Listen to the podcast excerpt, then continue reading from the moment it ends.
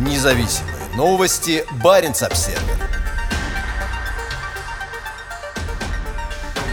Немецкий ледокол изучит льды Арктики.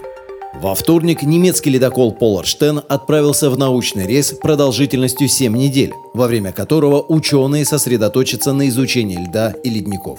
Июнь знаменует собой начало ежегодного таяния морского льда, и одной из основных областей исследования станет краевая зона ледового покрова, района между открытой водой и кромкой морских льдов к северу от Шпицбергена. Группа также высадится на лед, чтобы лучше изучить толщину и характеристики морского льда и измерить океанские течения и водовороты вдали от судна, заявил руководитель экспедиции Торстен Канцев, физический океанограф Института Альфреда Вегенера, Центра полярных и морских исследований исследований имени Гельмгольца. Мы также разместим в океане так называемые глайдеры, буи на льду и на дне моря, которые в течение следующих нескольких лет будут регистрировать ценные данные. Мы также расширим радиус наших исследований за счет полетов вертолетов, во время которых будем в частности наблюдать за талыми прудами на льду. Цель ученых – лучше понять влияние ледовой обстановки, стратификации воды и потоков тепла на таяние и воздействие изменения климата на Арктику. Они также планируют отправиться на северо-восток Гренландии, чтобы посмотреть, как циркуляция атлантических вод влияет на ледники в регионе. Мы планируем установить заякоренные буйковые станции для оценки чувствительности таяния ледников, вызванного воздействием океана к изменяющимся условиям окружающей среды, сказал Канцев.